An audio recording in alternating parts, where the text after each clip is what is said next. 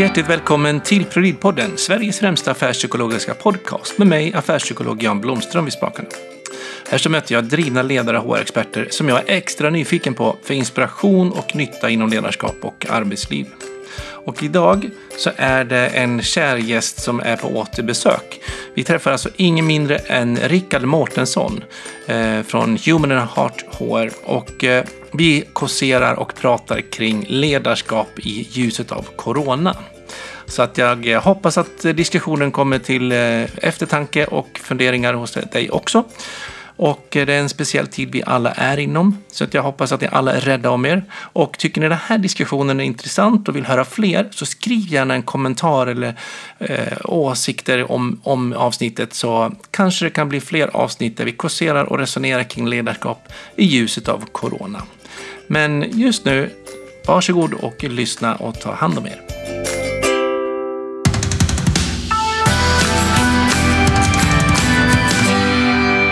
Jag önskar dig hjärtligt välkommen till ProLid-podden, Rickard Mårtensson. Tack så mycket, Jan. Jätteroligt att vara här. Och för alla ni som lyssnar så kanske ni känner igen Rickard. Han är en liten så här ständigt återkommande i den här poddserien. Dels så har vi haft ett snack tillsammans, alldeles när du blev Magnus Söderbergs stipendiat. Mm, det stämmer. Och sen i kölvattnet på det så var det faktiskt du och jag som höll i podden tillsammans när vi var under HR-dagarna och intervjuade alla gästerna och talarna där för ett år sedan ungefär. Just det. Och det är också väldigt roligt. Verkligen. Och då körde vi då jättekorta, eller 10 minuter, en kvart per varje som varit uppe på scen och talat. Så det kan ni lyssna på. Det finns en mängd specialavsnitt tidigare här i serien. Och till vardags då är du seniorkonsult. Junior var på väg att säga, men seniorkonsult. Och delägare i Human and Heart HR AB. Det stämmer bra. Och vi spelar in det här i början på maj 2020.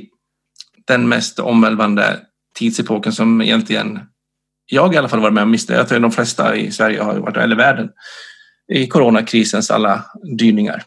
Så att vi ska prata lite grann om ledarskap under och efter corona, tänkte vi. Se var vi landar där. Hur har du resonerat och tänkt spontant? Ja, men jag tycker ju att det här är... Ja, men om man börjar där som du pratade om, hur, alltså vilken tid vi befinner oss i till att börja med. Ja. Så tänker jag att det här är ju något helt unikt och omvälvande, och det innehåller så mycket. Och framförallt det som jag ser och känner är att det är en sån stor ovisshet överallt. Det vill säga, vi lever ofta i en ovisshet. Mm. Men vi gör det verkligen på riktigt nu, för att vi tittar runt i världen och vi tittar på etablerade forskare på olika länder och så vidare. Så är det en stor icke-konsensus i också hur man ska hantera den här situationen som uppstått. Mm. Och det är någonting som jag reflekterar väldigt mycket över, att det är, och det har vi märkt inte minst i Sverige, tänker jag, men jag tänker på de här 22 forskarna som gick ut och kritiserade våra myndigheter, och jag tänker på den här engelska eller brittiska forskaren Nils Ferguson som stoppar vars modellering får en hel nation att lägga om sin strategi och så vidare. Att det kan inte vara lätt att vara ledare någonstans nu, och framförallt inte vara politiska ledare heller i olika länder, och veta vilket ben ska jag stå på. Hur ska man hantera den här oerhört svåra situationen för att både ha ett kortsiktigt perspektiv och ett långsiktigt perspektiv där vi ska rädda så många människor som vi bara kan. Mm. Och konsekvenserna sker ganska så snabbt. Gör vi fel så är det många som dör. Och det är bara någon vecka liksom. Ja, och det tänker jag mycket på. Jag menar hur att försöka också ha respekt och förståelse för den oerhörda press det måste vara. Både att sitta som ledare i någon av de här myndigheterna, eller att vara en statsledare, eller vara men också vara någon av de här forskarna, oavsett vilka sida man än står på. Mm. Att våga ställa sig upp och dels kunna fatta beslut på väldigt extremt oklara grunder. Ja, av sakens natur liksom. Ja, men också våga då ha mod och stå upp för sitt sin övertygelse och sitt perspektiv i de här frågorna. Det är en... Okej, så pass digital värld som vi lever i nu, så alla kan ju spela in en film och lägga upp, eller alla kan liksom ha sin egen YouTube-kanal, alla kan liksom köra sin egen blogg, alla kan göra vad de vill egentligen. Och nå ända ut till slutörat, lyssnaren, med sin övertygelse som råder den här veckan. Vilket jag har tänkt en del kring också, för att vi har otroligt många experter på lösa grunder. Och där man vissa styrs av sin oro, vissa styrs av sin andra upplevelse och övertygelse. Och de kan nå ända ut, vilket skiljer sig mot hur det var för 20 år sedan. Om det fanns någon som tyckte eller hade åsikt eller tyckte sig veta exakt. Men de nådde inte genom någon redaktion eller någonting annat. Nej, och där ser vi, jag menar, om vi spinner vidare på det som du pratar om nu, så blir det här en fantastisk möjlighet då i vårt öppna, fria, demokratiska samhälle. Men vi ser ju också en stor konsekvens och en risk i det i de här akuta situationerna som vi befinner oss i. Ja, vi vill inte vara utan den här öppenheten, för den är jätteviktig. För den har liksom grundmurat oss som fria medborgare. Men vi har kanske inte heller riktigt verktyg till att förstå hur vi ska hantera den här situationen när det uppstår en kris på riktigt. Nej, och där man kanske behöver bromsa också sitt tyckande ibland för att inte skrämma andra eller slå undan fötterna på sådana som kanske har mycket mer underlag. För jag tänker, som lyssnare så vet man ju inte alltid om en person säger någonting med massa underbyggd ändå kunskap, eller om någon bara fick lite feeling och säger samma sak eller åt ett annat håll. Så det är svårt att avgöra. Och det är det som är så farligt, jag tänker jag. Då tänker jag särskilt på våra stora, det som vi benämner som influencers eller som är mediala på olika sätt med tusentals följare via sociala medier. Som jag kanske tycker borde, och det är jag varit ganska kritisk mot, det vill säga att man går ut och någonstans tar en ledande perspektiv som handlar väldigt mycket om att vara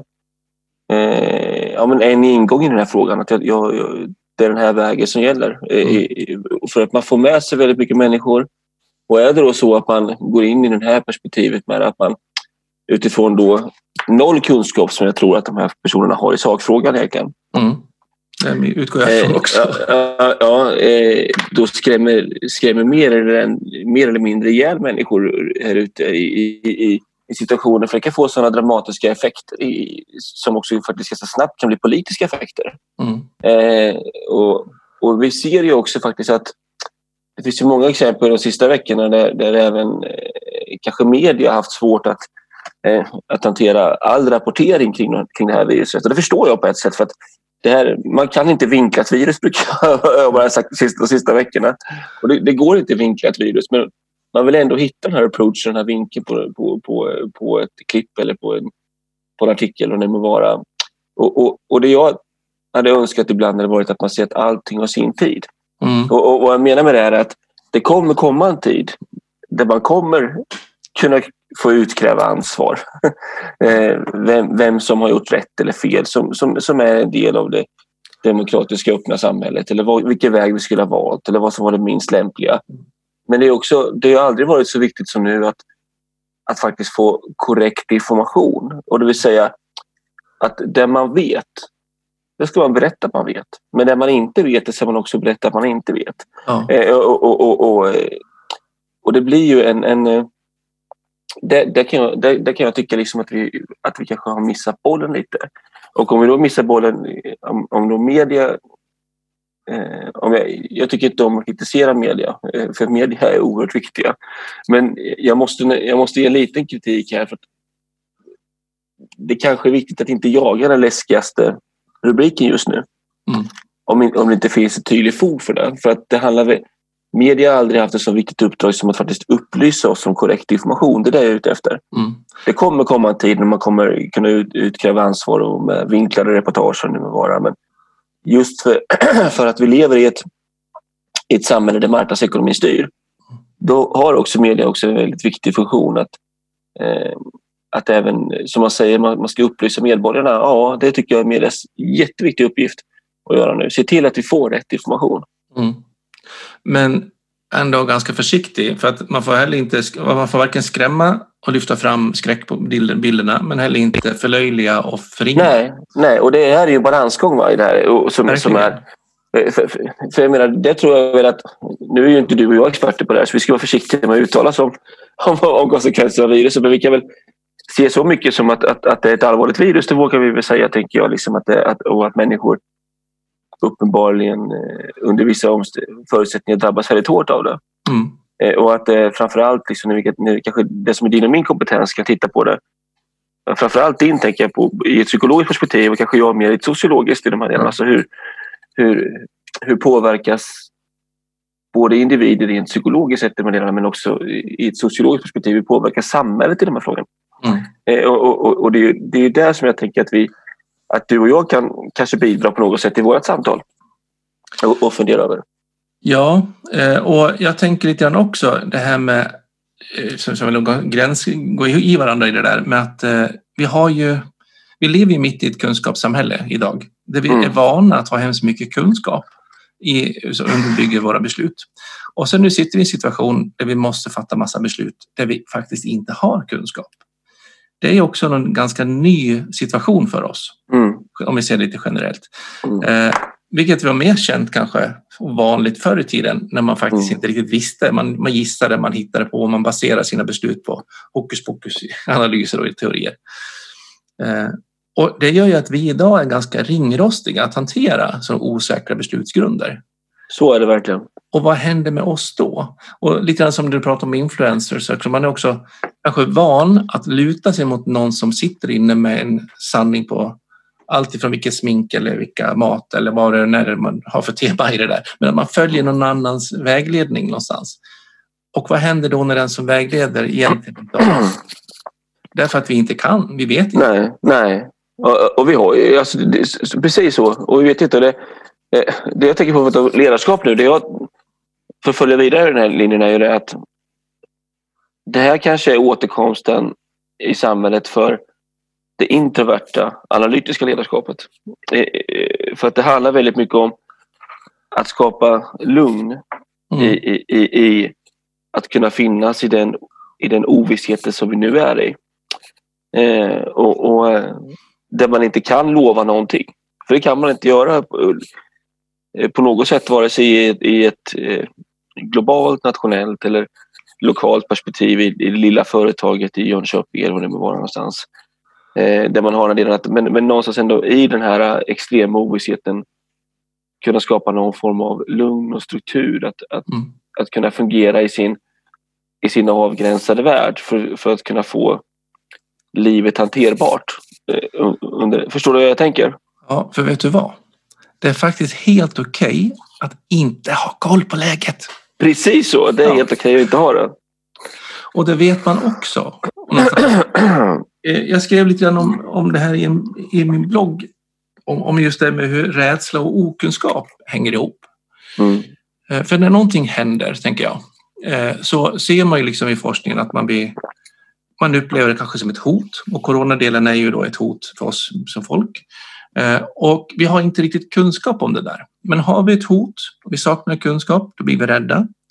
Och rädsla i vårt nervsystem, det gör ju att man får tunnelseende. Man tar bort alla handlingsalternativ. Man får panik. Man tänker svart och vitt. Det är liksom fight or fly. Tillbaka till de här urmekanismerna som råder. Och vad gör vi för någonting då? Jo, vi kollar på varenda nyhetssändning. Vi kollar i varenda artikel. Vi försöker googla. Vi kollar. För att få kontroll. För att kunna få kunskap. För kunskap kan jag att vi inte kan. Alltså bara att jag vet någonting. Så gör att då blir jag känd med den läget. Och är jag känd så är jag trygg. Och är jag trygg så är jag större handlingsrepertoar. I vårt liksom, mentala spektra. Så att egentligen handlar ju mycket av ledarskapet idag att lura hjärnan hos sig själv så att man fattar kloka, bättre beslut, men liksom har lite bredare beslutsunderlag. Men också lura hjärnan hos medarbetarna så att de tror att de kan vara lugna. Därför att det finns ingen mer bevis på att vi ska få panik heller. Nej. Mer än att vi faktiskt behöver beakta det som vi ändå vet utifrån den sjukdomsdelen. Men den här psykologiska panikkänslan, den är liksom orealistisk. Och framförallt den är ofunktionell i läget. När man liksom gör med panikgrejerna. Och jag brukar tänka liksom att man kan dela in det i 3 faser. Med en organisationsrädsla. Jag kan se vad du tänker kring det. Den första fasen, den är liksom det att fas 1 då. Vi räddar det som räddas kan. Mm. Det är då vi liksom gör panikgrejerna, vi skademinimerar, vi bunkrar toalettpapper, vi överköper handsprit så mycket vi kan så att det sparkar folk och drar nödbromsar överallt där vi kan göra och ställa om i panik. Och ser man då också personlighetstyperna och väger in det, så är ju oftast de som är ganska extroverta, de gör det här jättesnabbt. De introverta kan ha lite mer latens i det där. Men det är liksom steg 1. Vi räddar det som räddas kan. Fas 2, vi ritar om kartbilden. Det är då vi börjar få lite koll. Vi behöver titta på de där nyhetssändningarna. Vi har liksom haft några sittningar. Vi kan börja välja ut den information som är mest relevant för oss. Och då klarar vi liksom av att kunna känna igen på vilka delar är det som påverkar oss i vår verksamhet. Och vi kanske till och med kan säga okej, vi behöver sätta oss och ge varandra en klapp på axeln. Vi behöver få andas lite grann. Vi går ut och sätter oss i solen och har en fika eller något. Bara liksom, vi behöver andas lite. Och fas 3, det är att man går vidare och kommer ut ännu starkare. Och det är där jag tycker man börjar höra lite grann med vissa i alla fall nu. Där man liksom hanterar situationen i nuet med fokus på framtiden. Vi gör så här, vi kommer starkare ut på andra sidan. Och vi kan börja kanske kartlägga och se på vilka är våra framgångsfaktorer. Och det är då vi egentligen kan hjälpa andra också. Så det liksom tycker jag är hur rädslan kan liksom prägla oss i ett sånt här läge när någonting sker. Mm. Vad tänker du kring det? Jag tänker att det låter klokt, och det är lite igenkänningsfaktor för mig själv också. Det låter som en klok och genomarbetad analys av det. För det är väl lite så som det är nu, att jag tycker vi ser fler och fler tecken på att många organisationer hittar nya sätt att leva och tänka just nu. Mm. I det vi befinner oss i. Jag pratade med en kund här som vi skulle flytta en grej till hösten. Så sa jag hoppas vi att det är som normalt. Ja, då tänkte jag sådär, ja det kan väl hoppas, verkligen. För alla skull. Men om det inte är det, så är det som är det normala. Ja, det är precis det. Vi måste göra det som är normalt. Normalitet förskjuts. Ja, vi kan liksom inte tro att vi ska gå tillbaka som vi var innan. Så att det där är liksom att liksom få oss att liksom ta oss framåt. Mm. Och då behöver vi ha lite is i magen. Och när det lite som du sa, att organisationen behöver få lite introvertes tid liksom, och stanna upp och tycka att okej, vi stannar, vi är lugna, vi kollar över och ser på situationen. Och jag tror en sak som jag märker väldigt mycket nu i den här debatten är att vi måste lära oss att gå från att hantera den konfliktyta som är nu som personliga konflikter eller personkonflikter till att bli sak. Berätta vad du tänker. Jo, för jag tänker att det är ett extremt starkt fokus på att den här individen är dum i huvudet, eller den här, om vi bara lyfter bort den här personen så kommer allting bli bra. Ja, Det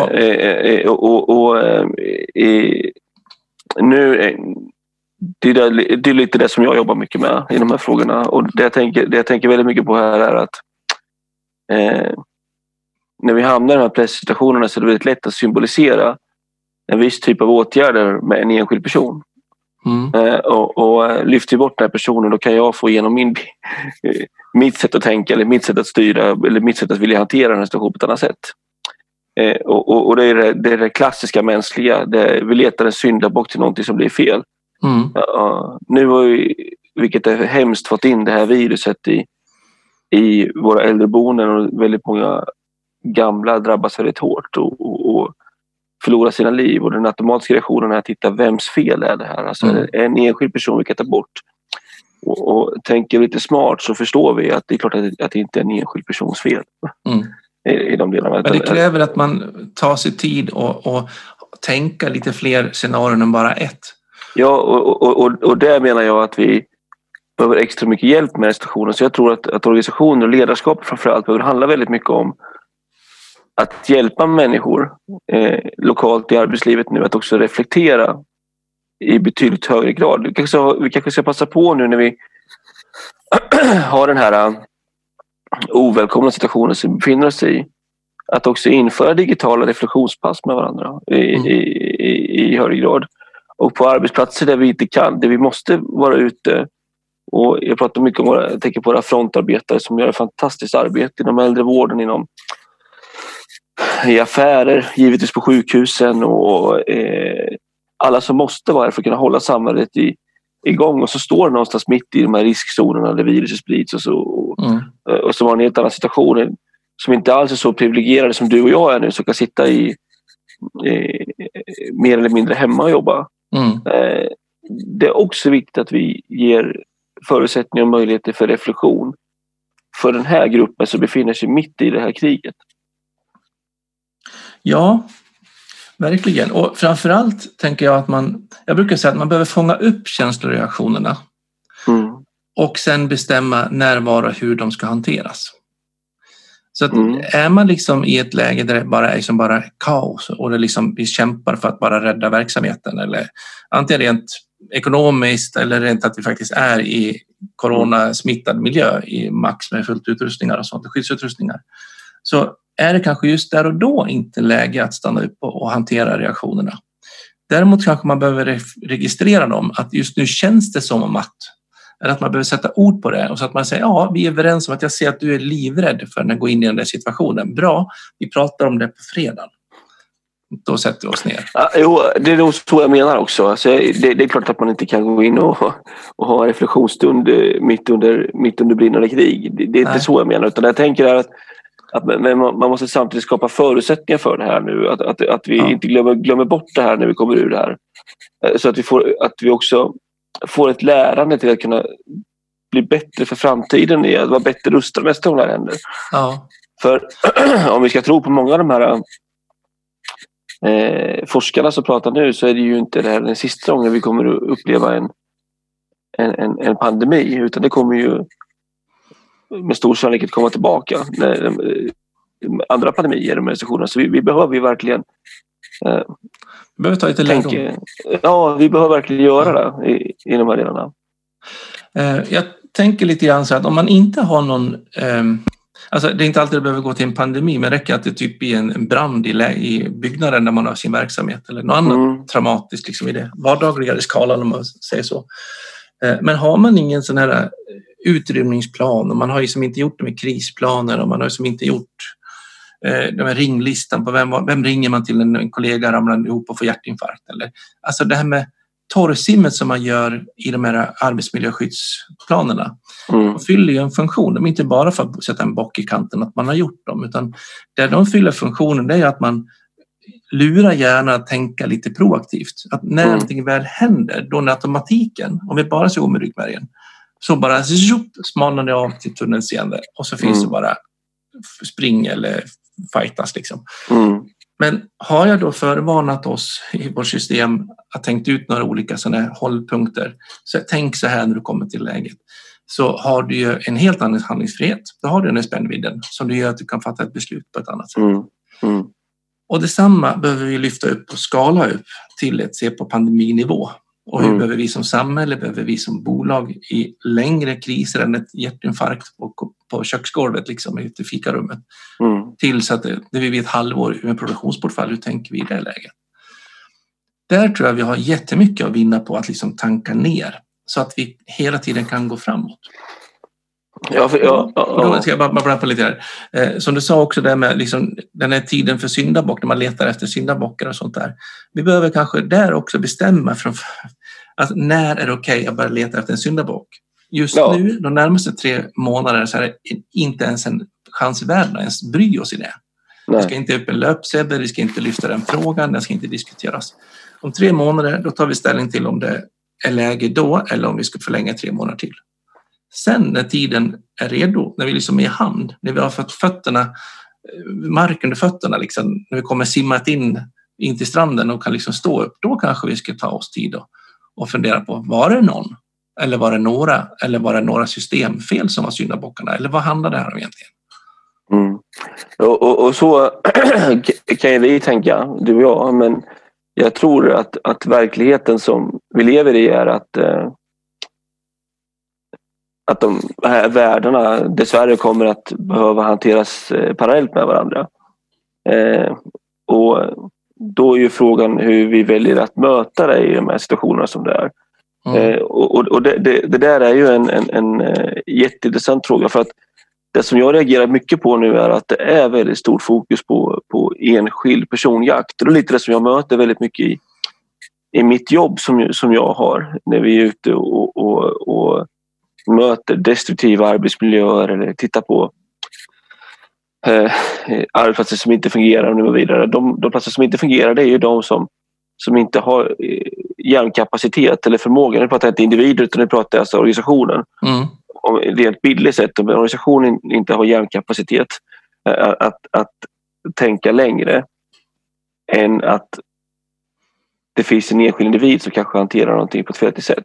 Mm. Och inte förstår att allting är en del i en större kontext i ett sammanhang där vi behöver göra en ordentlig analys på liksom en organisatorisk nivå för att kunna utkräva eventuellt ansvar eller för att kunna se vad det faktiskt är, var en länk inte har fungerat. Mm. Då kommer det gå åt helvete till slut. Mm. För att vi hamnar där. Jag var nyligen inne i en organisation som brukar ha som idé att när man inte kommer överens politiskt i organisationer från bråkiga tiden, då sparkar de en chef. Mm. Ja, och sen så blir det lite nytt politiskt chef, sparkar med ny chef och sparkar med ny chef och sparkar med ny chef och sparkar med ny chef. Men det konstiga är, trots alla de här cheferna de har sparkat som är mycket som helst, som har kostat alla skattebetalare mycket pengar som helst, så sitter man 20 år senare med samma problem som vi gjorde 20 år tidigare. Och det har inte hjälpt att sparka. Ja, visst är det konstigt. Ja. Och det har inte hjälpt att sparka de här 20 cheferna, eller 30 cheferna det brukar vara. Och det är de organisationerna som jag kallar för... Att det är otur i rekryteringen.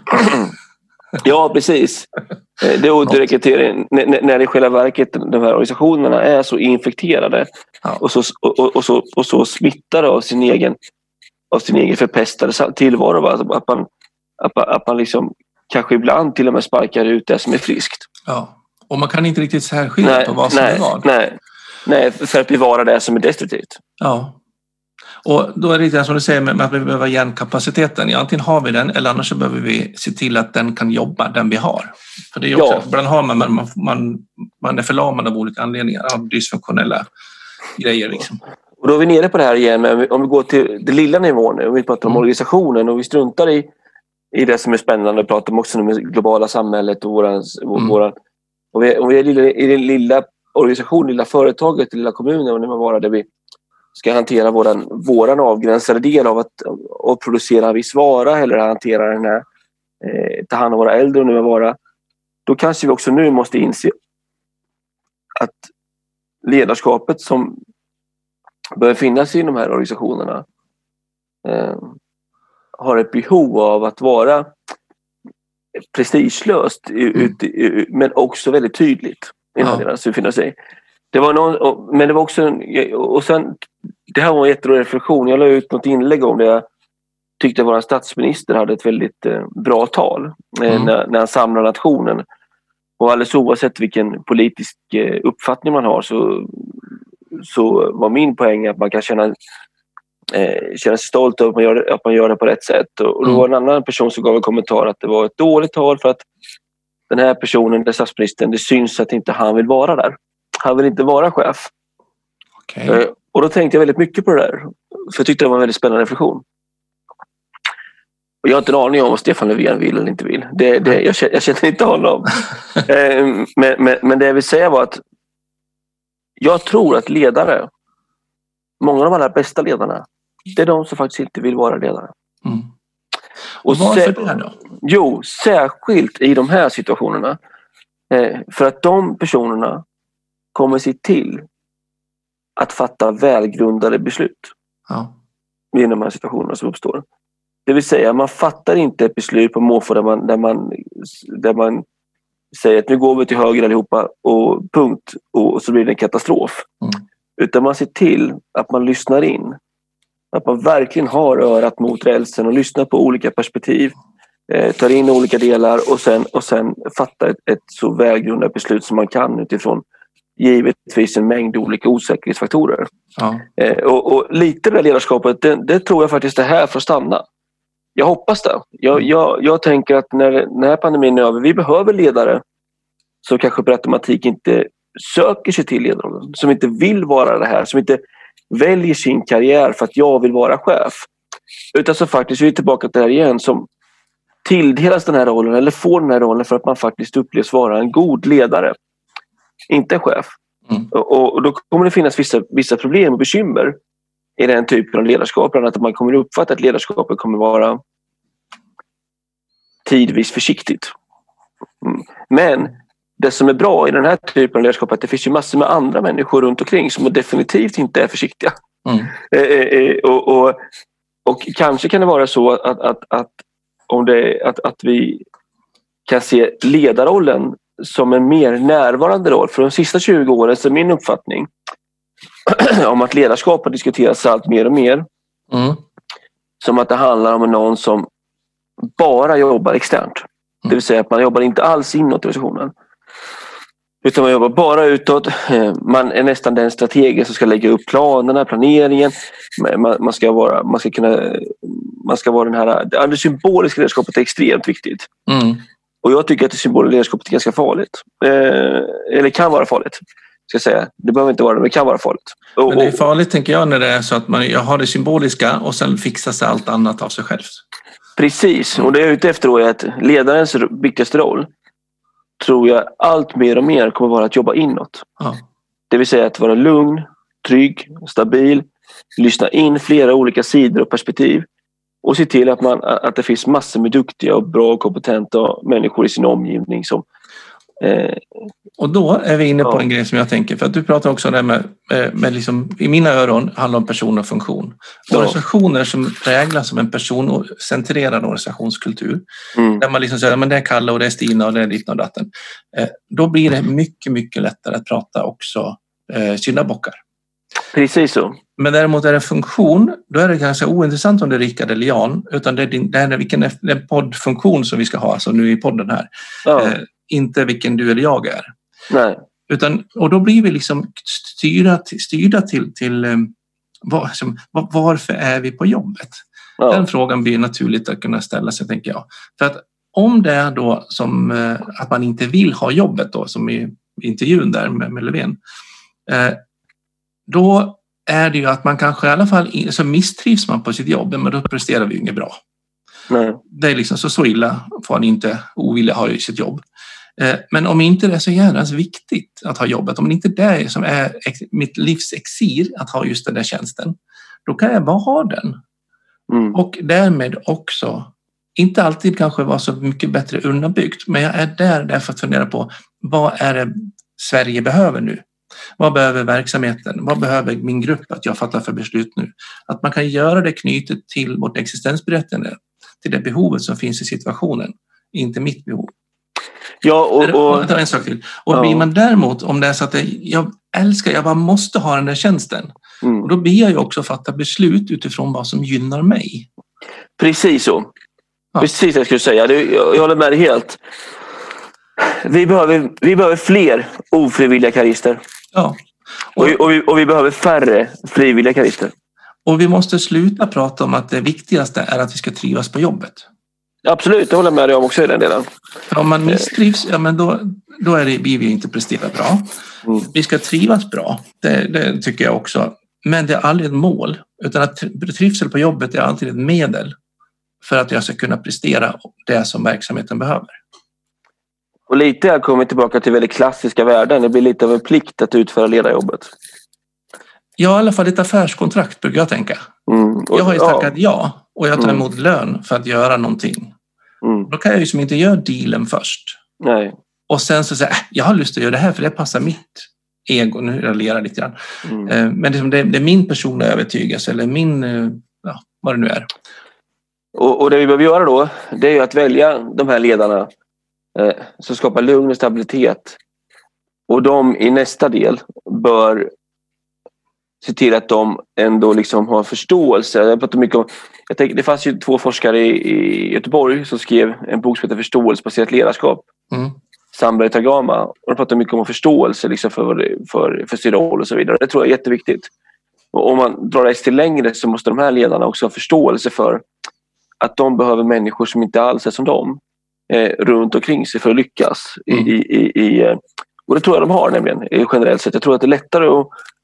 För om man inte drivs av att synas själv, om man inte drivs av de delarna, utan man drivs av att man vill göra något bättre, så kommer det här bli jättebra. Jag menar, jag har alltid sagt om jag går till mig själv och min egen roll, så har jag alltid sagt att nej, men jag ska aldrig någonsin vara högsta chef i en organisation. Mm. För jag anser inte att jag har kompetens att ha det. Nej. Det är inte min kompetensnivå, utan min kompetensnivå det är att hitta nya, att göra omöjliga vägar möjliga. Det vill säga att jobba med strategiska projekt, att hitta nya delar och nya lösningar. Men det innebär också att jag behöver en väldigt stor kreativt och fritt utrymme för min handling. Mm. Vilket gör mig till en usel chef i den situationen. Däremot är jag en perfekt rådgivare till chefen. Mm. I de sakerna. Och det är det här med att vara tillbaka till att man ska ha en stor självreflektion. Och det önskar jag att väldigt många ledare nu runt om i vårt land funderar på. Vad är jag bra på? Nu när vi tittar på det här. Är jag en bra ledare? Eller är jag jävligt bra på någonting annat? För att fundera lite på framtiden. Och, sen så alla som rekryterar, de måste börja ställa nya krav på de som gör rekryteringarna åt. Så vi måste se till att vi får in ett mycket mer närvarande ledarskap. Mm. Men jag tänker liksom, det är svårt att ställa mig den frågan om jag är en bra ledare eller inte. Utan jag skulle nästan hellre vilja nyansera den och säga, för vilka är jag en bra ledare? För att, det är klart det finns de som inte är bra, så är det också. Men, eller för vilken tid är det bra ledare? Ja, precis. I vilken fas? Ja, i vilken fas? För vad händer med mig när vi är mycket i pandemin till exempel? Mm. Och utifrån min reaktion, hur kan jag, vilka behov tillgodoser jag hos mina medarbetare då? Mm. Vilka är det jag bekräftar och vilka är det jag gör det liksom skrämmer bort genom mitt sätt att vara? Men det gäller ju även i vardaglig fas egentligen. Om jag är en sån som är otroligt förstående till att du är ostrukturerad eller inte den optimala högsta chefen eller vad du definierar det som, då kanske jag, och så lägger jag liksom, och jag förstår nästan alla medarbetare att de kommer in med sina skavanker utifrån den aspekten. Då blir jag ju också någonstans att de som kommer in och vill skapa det som man då kanske ska i den typen av funktion, de får ju inte bli kredd för det de gör. Och då behöver jag liksom hitta nivåerna så att jag liksom ser vilka personer jag attraherar jag i mitt sätt att vara som ledare. Vilka får jag att prestera bra? Är jag däremot för fyrkantig och för kravställelse om vi ska gå den här takten eller vi ska göra de här målen eller vi ska ta med stegen, ja, men då tappar ju du energi kanske. Mm. Och då är ju inte jag bra ledare för dig. Då behöver vi liksom hitta liksom dansen så vi kan röra oss lite smidigt och lättfötta det där. Och vet du, jag tror att vad ska göra då? Vi ska göra någonting som vi gör alldeles mycket. Vi fokuserar för mycket på beteenden och för lite på drivkrafter. Ja. Och det är ute efter det att vi behöver ha en mycket större analys i ledningsgrupper och organisationer på att välja människor oavsett vilka beteendemönster de har som delar drivkrafter. Det var samma drivkrafter. Ja. Men vi är också lite grann som du pratade om det med att ha hjärnkapaciteten, att jobba med flera saker samtidigt. Mm. Att det här beteendet behöver verksamheten. Mm. Vad driver dig? Mm. Och hur kan vi förhandla kring det? Mm. Det här kan du leverera. Okej, men fortfarande är behovet i verksamheten det här. Eller ska man ändra behovet? Eller hur ska vi komplettera? Men jag är fortfarande tillbaka till att ju högre på organisationen du kommer, eller allra högst upp, så tror jag fortfarande, det spelar ingen roll hur världen ser ut, så behöver du vara väldigt balanserad. Ja. Och du behöver vara vara mycket inåt och samla lugn. Ja. Men det kanske inte den fantastiska egenskapen som ligger där. Det är att inte du som behöver synas. Nej. Ifall du har en idé. Och det kanske är så att du har en vice vd eller har en HR-direktör eller har en ekonomidirektör så tar den en väldigt stor plats under en viss del i en organisations utvecklingsfas eller var vi nu befinner oss. Men allra högst upp så tror jag balans är jätteviktigt. Mm. Och för att hur mycket en organisation än ska röra sig så måste de avgörande besluten som sker i alla organisationers och organismers förändringar ske utifrån en väldigt god analys. Ja. Och därför tycker jag säga att det absolut bästa ledarverktyget är att tomglo. Backa tillbaks, reflektera, låta tankarna fara lite fritt och koppla upp lite nya associationer. Med det, att inte samla sin ledningsgrupp på måndag morgon och gå igenom veckan eller vad det nu är man gör för den typ av grejerna, utan se till att den samlas och så ställer du dig mot väggen en bit bort och reflekterar kring vad som händer med din ledningsgrupp eller arbetsgrupp eller avdelning eller vad det nu är. Se till att hela tiden backa ur. Håll inte pennan och notera vad som gruppen diskuterar, utan be någon i gruppen göra det så att du får in det. Så att du har tid som chef att kunna reflektera kring vad som sker, hur diskussionerna går, vilka som blir tysta, vilka som tar plats, vilka frågor som hamnar i fokus, vilka frågor som vi väljer att svänga runt. Klokt. Så att då skapar vi den här, i alla fall en viss typ av arena för att kunna ha eftertänksamhet och reflektion. Jo, och sen menar jag liksom att det jag är ute efter är ju det att vi behöver ha väldigt mycket fart och fläkt och nya spännande omdanande förändringsidéer, särskilt nu finns det vi gör. Mm. Men det handlar ju om att ge den typen av funktion eller den typen av chef eller den typen av del av organisationen plats och utrymme och kunna få ha lead under en period. Ja. Men däremot så är jag fortfarande inne på att den högsta chefen i de flesta organisationer bör ha en egenskap som värdesätts framför andra, och det är förmågan till balans. Verkligen. Hörru du, vi rundar av lite där tror jag för idag. Ja, mycket spännande det här. Undrar just hur våra lyssnare tycker, om de håller med oss. För vi kan ju hålla på och gaggla om det här hur länge som helst. Ja, men det enda vi vet egentligen, Jan, är att väldigt många kommer inte hålla med oss. Så det är väl det som också är intressant, det vi pratar om, att vi befinner oss liksom i ett samhälle. Vi får tycka och tänka olika, men att det är det jag tänker är att det är intressant är ifall vi kan väcka en lust till reflektion och diskussion. Det är väl det som är poängen. Att man landar i en egen övertygelse. Ja, det här är min övertygelse, hur det ser ut. Så alla ni som lyssnar nu, tycker ni att det är intressant? Tillför det någonting för er? Så gör gärna lite kommentarer till oss. Så kanske det är så att vi kan träffas lite fler gånger så här och kursera kring ledarskapet under och efter corona. Ja, och så tycker jag vi ska avsluta med att säga det här, att det är viktigt att vi alla är försiktiga, att vi är rädda om varandra och att vi verkligen följer de råd och direktiv som våra myndigheter ger nu under den här svåra tiden. Det är viktigt tycker jag att vi också poängterar det, att vi inte står för någonting annat utan att det är jätteviktigt. Och i tiden när det inte vi riktigt vet allt, när det finns många experter som går åt lite olika håll, så kan man också välja vilka som är.